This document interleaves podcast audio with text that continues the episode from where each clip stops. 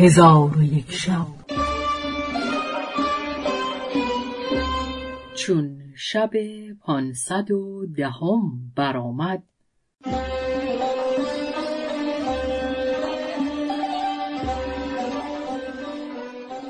گفت ای ملک جوانبخت پس از سه ماه سید شمسه با جانشاه گفت همی خواهم که به شهر خود روی و مرا به خیشتن تزویج کنی تا در شهر تو اقامت کنی. جانشاه به شیخ نصر مشورت کرده آنچه که سید شمسه گفته بود به او باز گفت. شیخ گفت برو ولکن به سید شمسه نکویی کن. جانشاه گفت سمعا و طاعتا. سید شمسه جامعه خود طلبید و به شیخ نصر گفت ای شیخ بفرما تا جامعه من به من باز پس دهد. شیخ گفت ای جانشاه جامه به او باز پسته در حال جانشاه برخاست و به سرعت به قصر شد. جامعه او را بیرون آورده به داد. سید جامه گرفته بپوشید و جانشاه را گفت که به دوش من سوار شو و چشمان خود برهم نه و گوشهای خیشتن فرو بند تا صدای گشتن آسمان نشنوی و با دو دست پرهای من بگیر و خود را از افتادن نگاه دار. جانشاه به دوش او سوار گشت.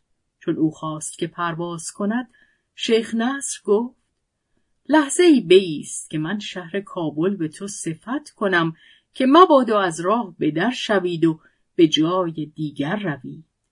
پس سیده ایستاد. شیخ صفت بلاد کابل به او بگفت و جانشاه را به او بسپرد و ایشان را وداع کرده و سید شمس خواهران خود را وداع کرده به ایشان گفت شما به سوی پیوندان شوید و ایشان را از آنچه مرا با جانشاه در میان گذشت بیاگاهانی پس از آن سید شمسه به هوا بپرید و مانند باد تند و برق جهنده بر هوا همی رفت و خواهران او نیز بپریدند و به سوی پیوندان خیش رفتند و ایشان را از کار سید شمسه و جانشاه آگاه کردند و سید شمسه از هنگام ظهر تا وقت عصر در تیران بود. هنگام عصر از دور مرغزاری که درختان سبز و چشمه های روان داشت پدید شد. سید شمسه به جانشاه گفت قصد من این است که به این مرغزار فرود آمده آنجا را تفرج کنیم و این شب را در این مکان به روز آوریم. جانشاه گفت هرچه خواهی بکن. در حال سیده از هوا بدان مرغزار فرود آمد و جانشاه را از دوش بر زمین نهاد و جانشاه جبین او ببوسید و هر دو در کنار نهری ساعتی بنشستند. پس از آن برخواسته در مرغزار میگشتند و تفرج می‌کردند و از میوه های درختان میخوردند تا اینکه هنگام شام شد. آنگاه به سوی درختی آمده تا بامداد نزد آن درخت بخفتند.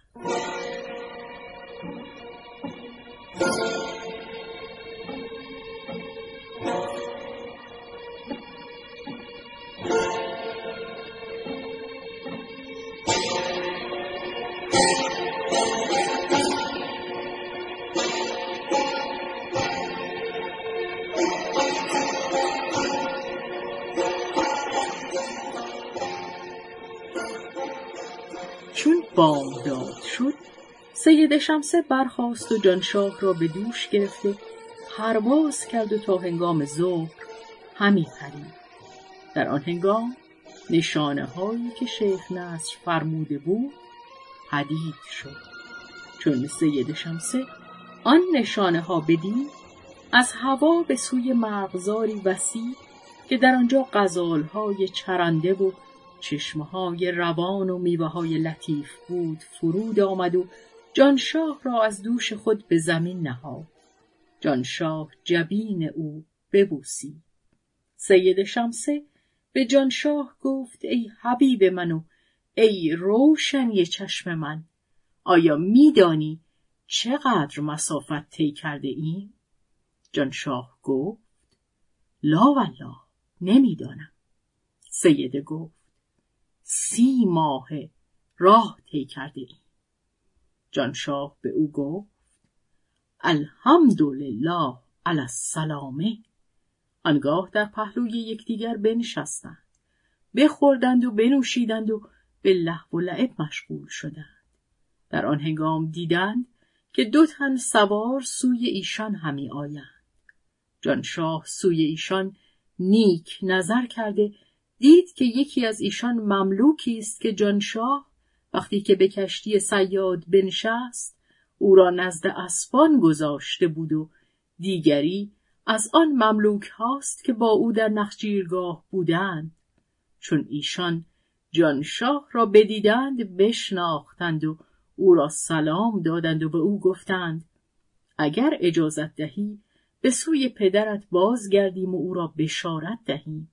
جانشاه جواز داد و به ایشان گفت از برای ما خیمه ها و فرش ها بیاورید که ما از بحر راحت هفت روز در این مکان خواهیم بود تا اینکه موکب سلطانی به استقبال ما بیرون آید و ما با لشکری انبوه و شکوهی افزون به شهرندر شویم.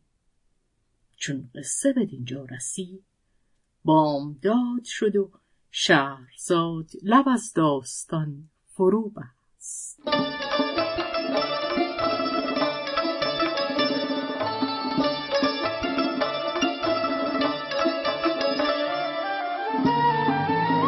قصه شهرزاد فتوحی.